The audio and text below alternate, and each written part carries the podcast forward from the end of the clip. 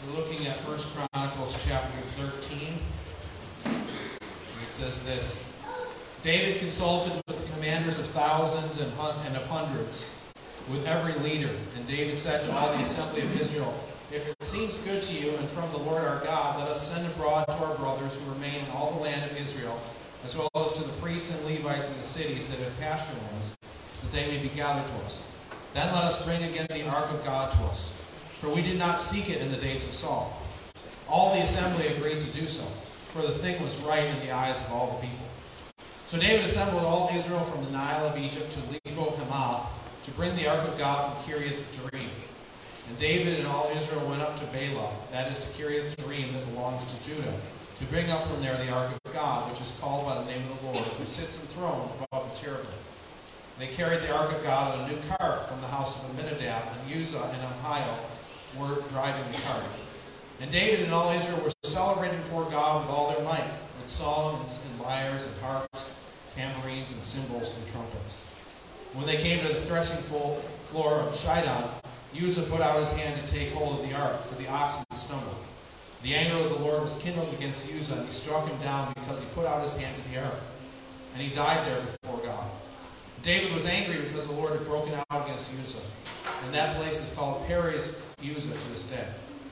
David was afraid of God that day, and he said, How can I bring the ark of God home to me? So David did not take the ark of God home into the city of David, but took it aside to the house of Obed Edom in Gittah. The ark of God remained with the household of Obed Edom in his house three months.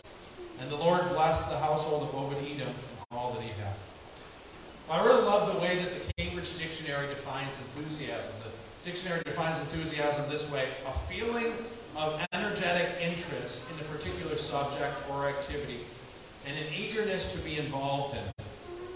A feeling of energetic interest in a particular subject or activity and an eagerness to be involved in it. So when I think about um, enthusiasm, I think about the Buffalo Bills and Bills fans. The Bills have a big game today, and I think about Buffalo as a whole. Not everyone Bills fan. There's many people who aren't, but there are also a lot of people who are. And Buffalo's kind of a, a Bills city, and we're kind of enthusiastic about the Buffalo Bills.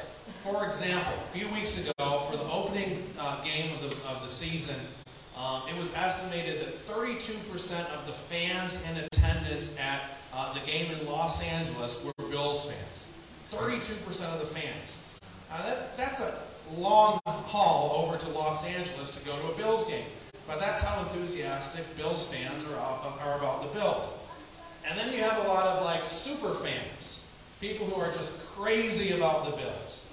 Um, you have people uh, like Pancho uh, Billa, who passed away a couple of years ago, and he would go to every game and he was dressed in, in a suit, like a, a poncho, and a mask, and he just went all out for the Bills.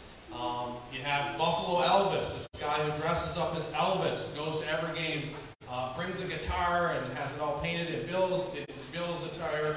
Um, you have someone like um, Pinto Ron. Um, this guy goes to Bills game. He, he went to every game, home and away, including the game in London from 1994 to 2020. Every single game. And he did all kinds of crazy things, like he would make food in a helmet, like a football helmet, and with a shovel, and he would serve drinks in bowling balls. He would just do all kinds of crazy things. They're super fans, people who are just fanatical about the Bills.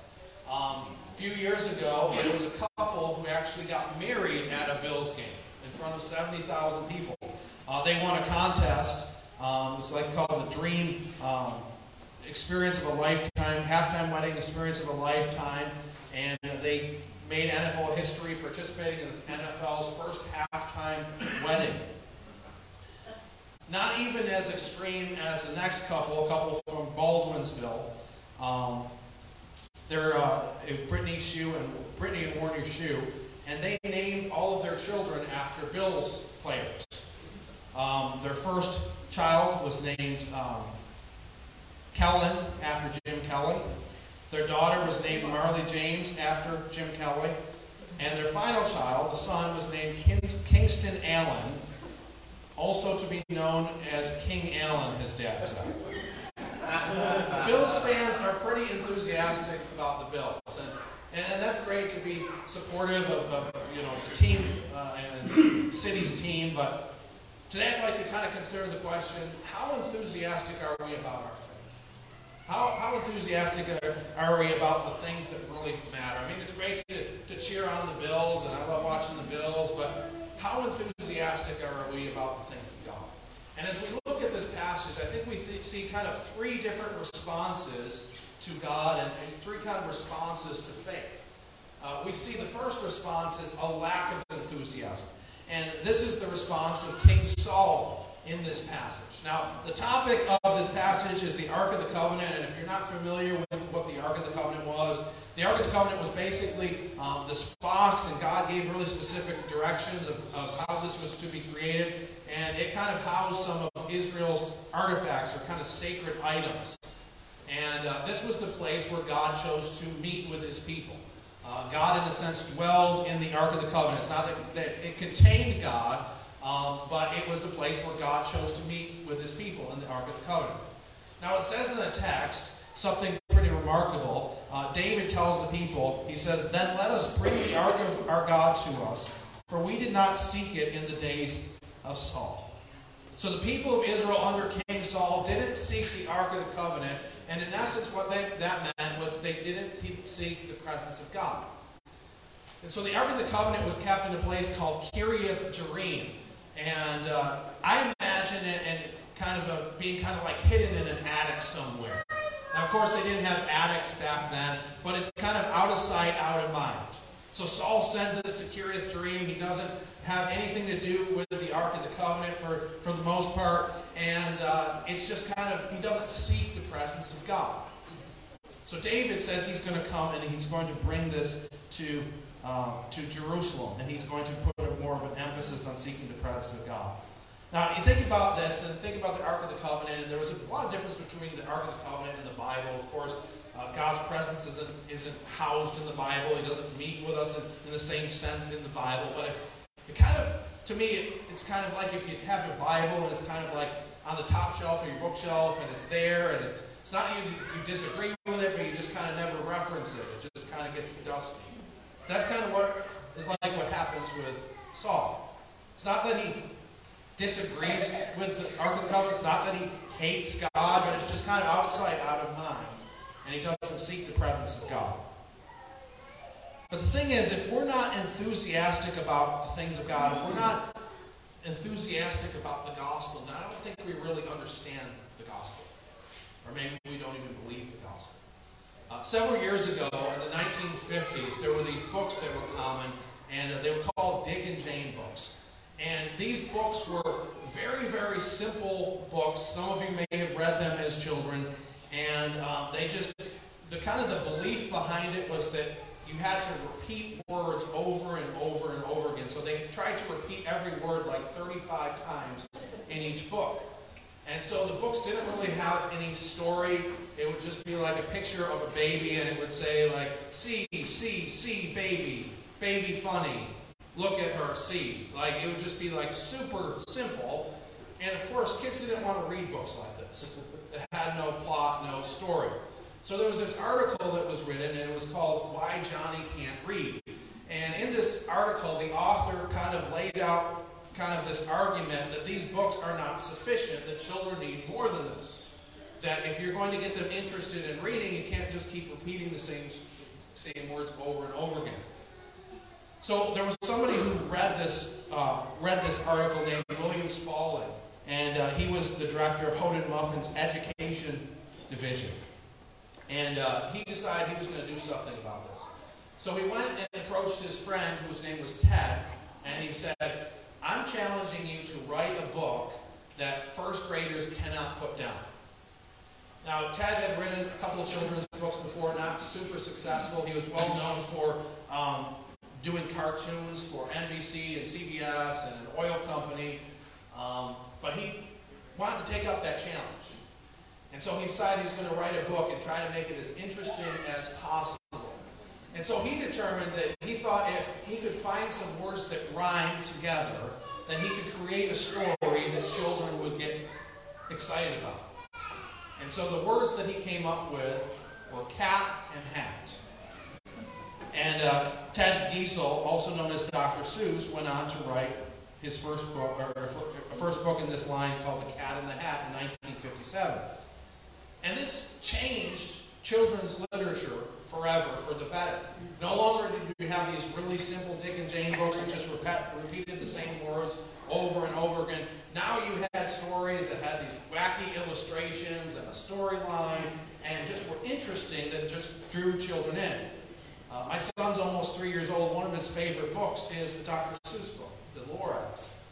And it just kind of opened up a new world for children, and it started this movement where it was not just about rote memorization, now kind of the phonics movement took, took root. And some of us, when we think about the gospel, we think of it in kind of simplistic terms, kind of like those Dick and Jane books.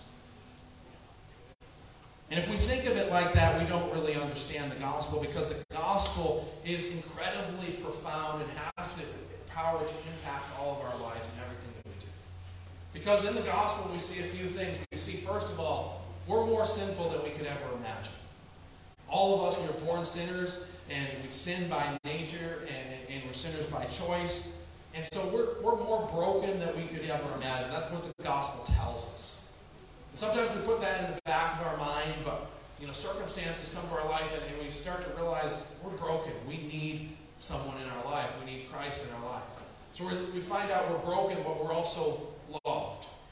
We're more loved than we could ever imagine.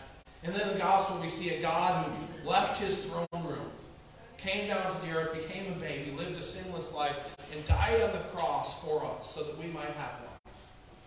And that's not the end of the story. He rose again from the grave, and in, in rising from the grave, he declared victory over sin and death and offered a way for us to have a relationship with God and also to live forever.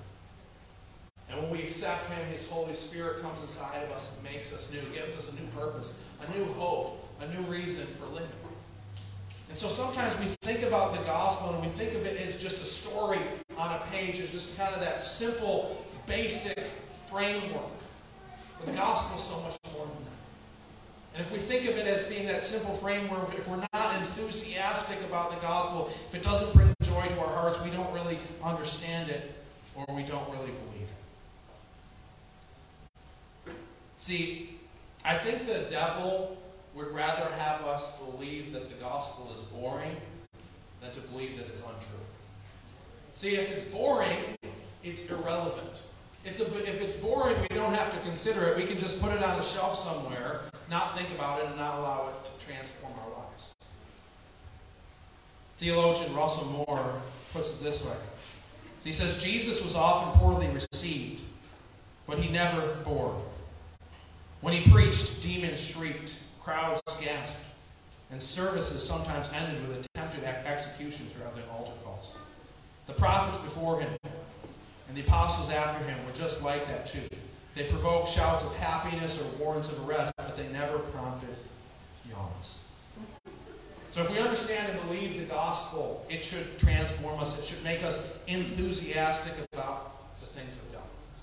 I remember grow, growing up, I grew up in a Christian home and uh, went to church all of my life. And I remember I got to kind of like my teenage years, and I had this kind of crisis of faith. And I had this crisis of faith because I had been going to church and, and, and people just kind of seemed like they were just going through the motions. And that probably wasn't all accurate, but it seemed like people were enthusiastic about, about a lot of things other than their faith. It seemed like they just kind of were going through the motions, like they didn't actually believe what they said. And thanks be to God, I, I came across a pastor who I was under who just seemed like he actually believed what he said. It seemed like he was excited about the things of God, that it wasn't just a story on the page, that it actually meant something in real everyday life. And that's what the gospel is meant to do. If, if our relationship with God is only theoretical and not practical, there's a problem. If it only affects our minds but not our hearts, there's a problem. And so the Christian life is meant to be a life of joyful enthusiasm for the things of God. And a lack of enthusiasm is a problem. It could either mean a couple of things. It could be maybe we're kind of gone astray. We've neglected our relationship with God. It could mean that we're engaging in sin and we're more focused on our sin than our Savior. Or it could mean that we don't actually know Christ, we don't have a relationship with Him. So that's kind of the first response to God that we see in the apostle in Saul, who neglects the, the worship of God, doesn't have enthusiasm for God. But then we see that enthusiasm isn't enough. The next response is enthusiasm without obedience.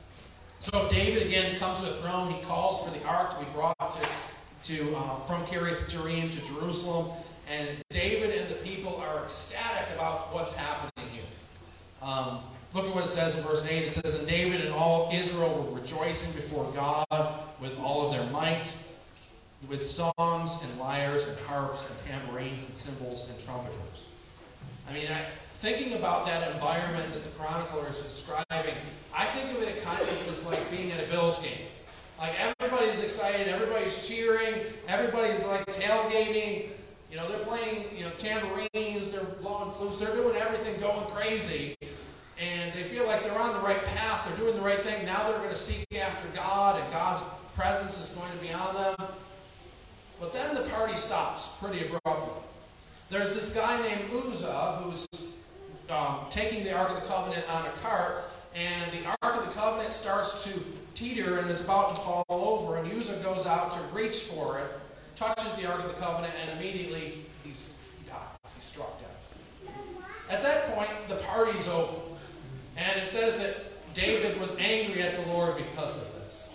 Didn't want to have anything to do with the Ark of the Covenant after and you think about this story, and on the one hand, it seems kind of harsh, like he was just trying to keep the ark from falling from the ground. But as we look at the story closer, we look at it and we see that this started with David was enthusiastic about the things of God, but he wasn't enthusiastic about obeying the things of God.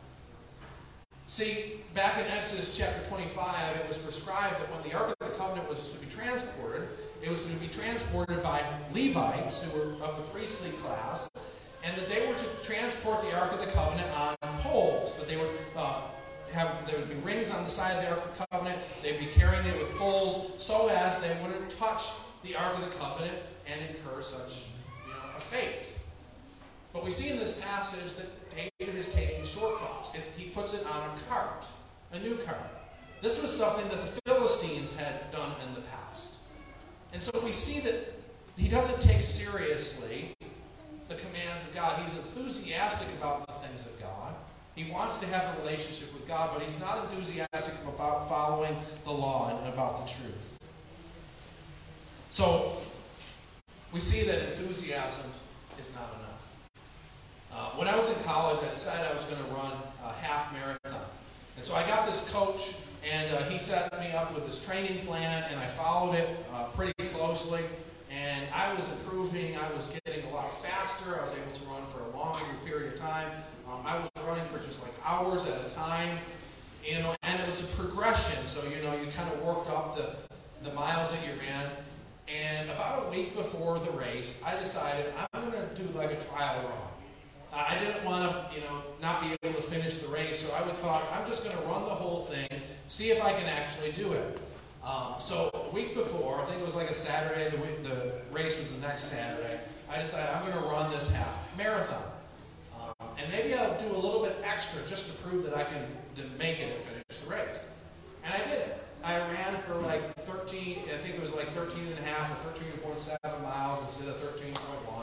And I was confident, I was excited, I could do it, I could finish the race. So few days go by, you know, a week goes by, and I rested, didn't really run a lot that, that week just to get ready for the race. And uh, I decided to do something bright the morning of the race. I decided to wear different sneakers that I'd never worn before for running. It wasn't the best idea. But I get to the race and I'm so excited about it. I mean, I've been trading for months and like the day is finally here and I see crowds of people coming and I'm going to the, the booth and getting your number. I was just so excited about running this race. And so I go to the starting line and I got uh, my ear earbuds in and I'm just listening to worship music and I'm on the top of the world. And the gun goes off and I just, you know, I took off like a rocket. And I'm just like, passing all of these people. I, will never forget, it was like a movie. I'm just like going past all these people who were runners, by the way. I'm not really a runner. I was an amateur, but I'm just flying past everybody, and I'm on the top of the world, and you can see where this ends, right? By about mile nine or ten, I had to stop. I mean, I was incredibly enthusiastic. I was really excited about running, but in that enthusiasm, I forgot my training. I forgot that you just don't go sprinting right off the gate when you're trying to run 13.1 miles.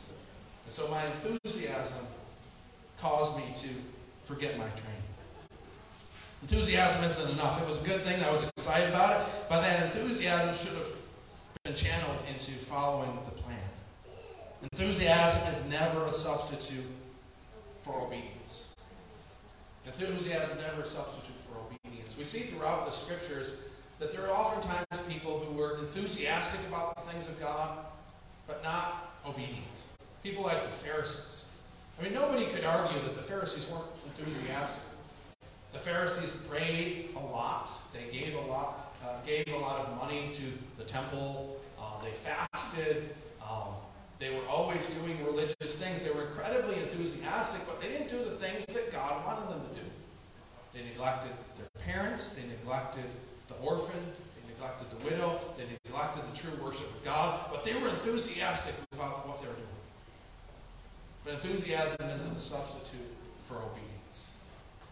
Enthusiasm isn't a substitute for knowing what God wants and doing what God wants.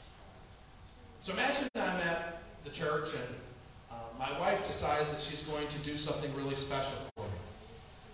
Um, she's going to give me this special meal. Now, how many of you like lobster? Quite a few people like lobster. I'll be honest with you, I don't like lobster at all. And uh, in fact, lobster just kind of the eyes and stuff, it just kind of freaks me out. And so, like, even if I'm eating with someone that's eating lobster, I have to like look away, like this isn't happening. But that's great. Some people like lobster. So imagine I'm at the church and my wife decides she's going to give me a really special meal. So she goes down to the Remington Tavern and she buys me a lobster for $65 and brings it to me for lunch. Now, that's a really enthusiastic thing to do. It was be very generous to, to buy such an exorbitant meal, but I'm not going to like that meal.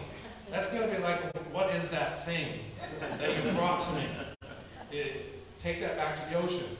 I think the same thing is true with God.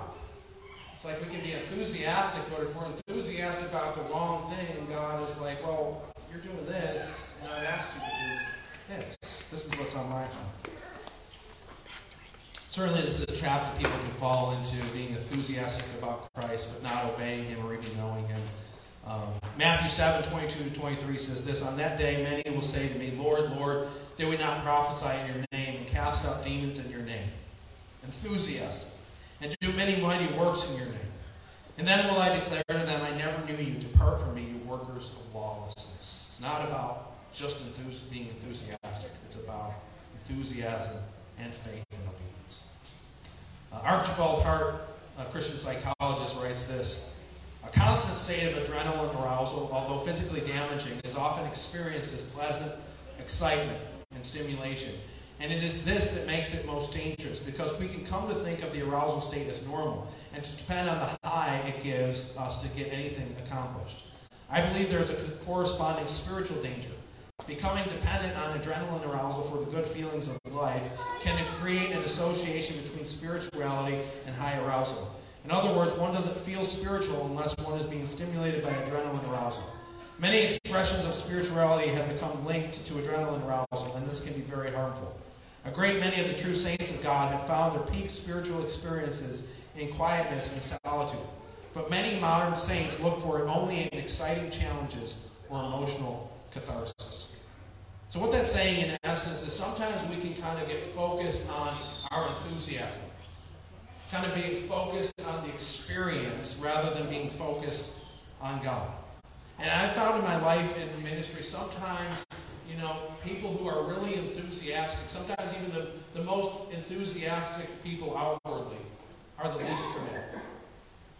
Because enthusiasm isn't enough. It's not just about, you know, coming and having a feeling and experience with God. I mean, that's great. We should have joy in our life. We should have an enthusiasm for God. But that's not enough. It's about a relationship with Him. It's about knowing Him. It's about obeying Him and trusting Him. So it's not enough simply to have an emotional experience to be enthusiastic. Finally, final approach that we see to faith, approach to God, is enthusiasm and, and truth, and that's what we should be striving for.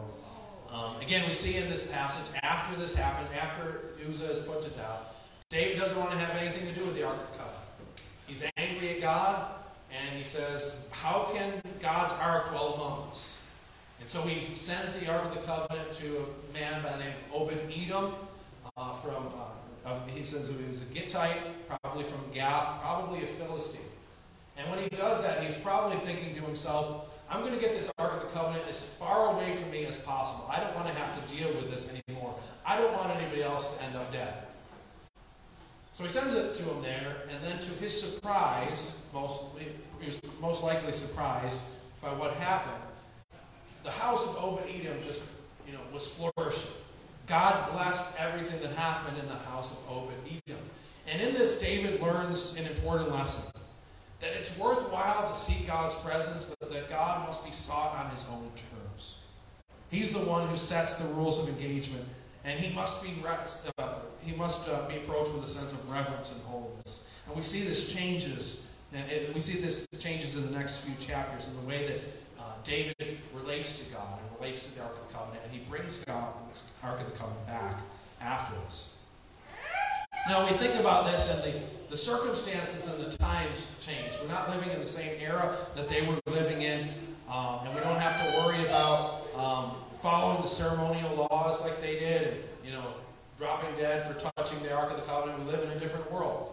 We don't have the Ark of the Covenant, and yet what God requires of His people remains the same. John 4 23 to 24, uh, Jesus says this The hour is coming and is now here when the true worshippers will worship the Father in spirit and truth. For the Father is seeking such people to worship Him. God is spirit, and those who worship Him must worship Him in spirit and truth. We're to worship Him in the spirit of God and enthusiasm, joyful enthusiasm, and in truth. Put another way, Jesus said this You should love the Lord your God with all your heart, with all your soul, and with all your mind. He calls us to worship Him with all that we are. To have a godly enthusiasm, but to put that enthusiasm in the right direction. To obeying and following after the Lord. And I think this passage provides us with an encouragement and a warning. The encouragement is that, again, we're living in a different era. We don't have to worry about the Ark of the Covenant. We have God's presence that lives inside us. If we're, if we're believers in Christ, God's presence lives inside of us. And so we don't have to worry about these ceremonial laws in that sense. And there's an encouragement that we have access to the Father that, that the Israelites didn't have. We can have an even closer relationship, much closer than they have. We can call on Him any time, night, or day. So that's an encouragement, but there's also a warning. And that warning is that we don't trifle with God, that we approach Him on His own terms, that we approach Him with reverence and holiness that we don't presume upon the grace of God. 1 Peter 1 uh, 14 and 19, New Testament passage says this As obedient children, do not be conformed to the passions of your former ignorance, but as he who called you is holy, you also may, must be holy in all your conduct. Since it is written, You shall be holy, for I am holy. If you call on him as Father who judges impartially according to each one's deeds, conduct yourselves with fear throughout the time of your exile knowing that you were ransomed from the futile ways inherited from your forefathers, not with perishable things, such as silver or gold, but with the precious blood of Christ, like that of a lamb without blemish or spot. In the New Testament, there's a story that's actually quite similar to the story that we just read. Um, it's the story of Ananias and Sapphira. And uh, this is a story in the book of Acts. It's you know, in the early church. And this couple named Ananias and Sapphira, Sapphira decide that they're going to sell a piece of property that they have. And uh, they're under no compulsion to do so. They didn't have to do this. They weren't commanded to do this. But they decided they were going to sell this piece of land, and then they were going to give all of the proceeds uh, to the church. And so they did that. They sold all the property and they said, here it is, here's the proceeds. But the thing was, they didn't keep, they didn't send all the proceeds, they only sent some of them. Now again, they didn't have to, they could have just been forthright and said, oh, here's what we want to give.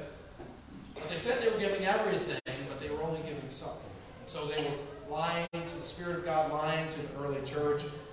And they go on, and the story ends in both, both of their deaths. And, and the point is the same. We must approach God on His terms. But not only should we be enthusiastic, but we need to also be obedient and tethered to the truth. And so there's a warning here in this passage that we need to approach God on His terms, not our terms.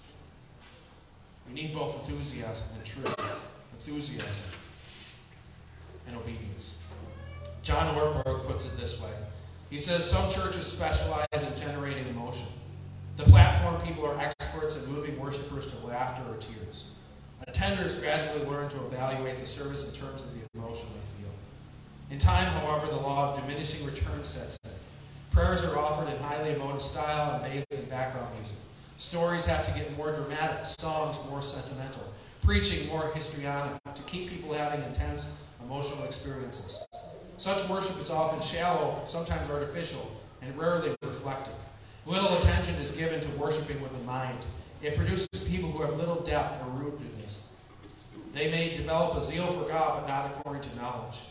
They become worship junkies, searching for whichever church can supply the best brush. He says this is scarecrow worship. It would be better if only it had a brain. On the other hand, some churches, he says, focus keenly on cognitive correctness. They recite great creeds, to distribute reams of exegetical information, craft careful prayers ahead of time, and yet their heart and spirit are not seized with wonder and passion that characterize those in Scripture who must fall on their faces when they encounter the living God. No one is ever so moved that she actually moves. This is tragic because, as Dallas Willard writes, to handle the things of God without worship is always to falsify them. Those who attend such services may be competent to spot theological error, but the unspoken truth is they're also a little bored. Their worship is dry. It does not connect with their deepest hurts and desires. Rarely, rarely does it generate awe or healing, and never raucous joy. This is tin man worship, if it only had a heart. We need both. We need enthusiasm, we need truth. We need enthusiasm, we need obedience. So, a couple questions for us to think about. Number one, are we enthusiastic about the things of God? And again, there's a number of reasons why, if you answer that question no, why that may be. Maybe we just kind of grown complacent. We've been focusing on the cares of this world and things that are happening in our. So we're not enthusiastic about the things of God because we just don't devote time to it. So maybe we need to, to start that practice of spending time with Him. Maybe there's sin in our life that's kind of a habitual thing that's leading us astray. That we want to be focused on the things of God, we want to have an enthusiasm for God, but maybe we feel guilt because we're engaging in, in such and such activity. Maybe it's opportunity to repent. Say, God, I want to be enthusiastic about the things that bring honor to you. I want to be enthusiastic about my relationship. Or maybe, maybe you don't know Him. Maybe you don't have a relationship with Him. Maybe today would be the day where you turn from the direction you're going and say, God, I need you in my life. I need your forgiveness that was wrought on the cross. I need your power to change me, give me a new hope. I need a relationship with you. Maybe we're in that place don't feel that enthusiasm today. Maybe we are enthusiastic, but maybe that enthusiasm isn't kind of tethered to truth or obedience. And again, enthusiasm is never a substitute for obedience. I think that's sometimes where we find ourselves as believers. Like David, it's not that we have bad intentions. Maybe we're even trying to do the right thing. We're trying to honor God, but we make a fundamental mistake. What we do is we say, instead of saying, we, what we say is, God, or, we say, what do I have to give God? We look at our lives and say, what do I have to give God? Rather than asking God, God, what would you desire for me? Mean, there's a big difference there. The one is, all right, I've got this, and this is what I'm willing to part with. The other says, God, everything that I have is yours. Whatever you want, just tell me. Take what you want. There's a difference. And sometimes we can be enthusiastic about God, but we're kind of still focused on ourselves. And we're not asking God, God, what do you want from me? We're asking God, or we're asking, what should I give to God? So as we close today, let's ask God the question What do you desire from me? How can my love and enthusiasm for me, or for, for you, be expressed in obedience? God, what would you have for me? Everything that I have is yours. What do you want?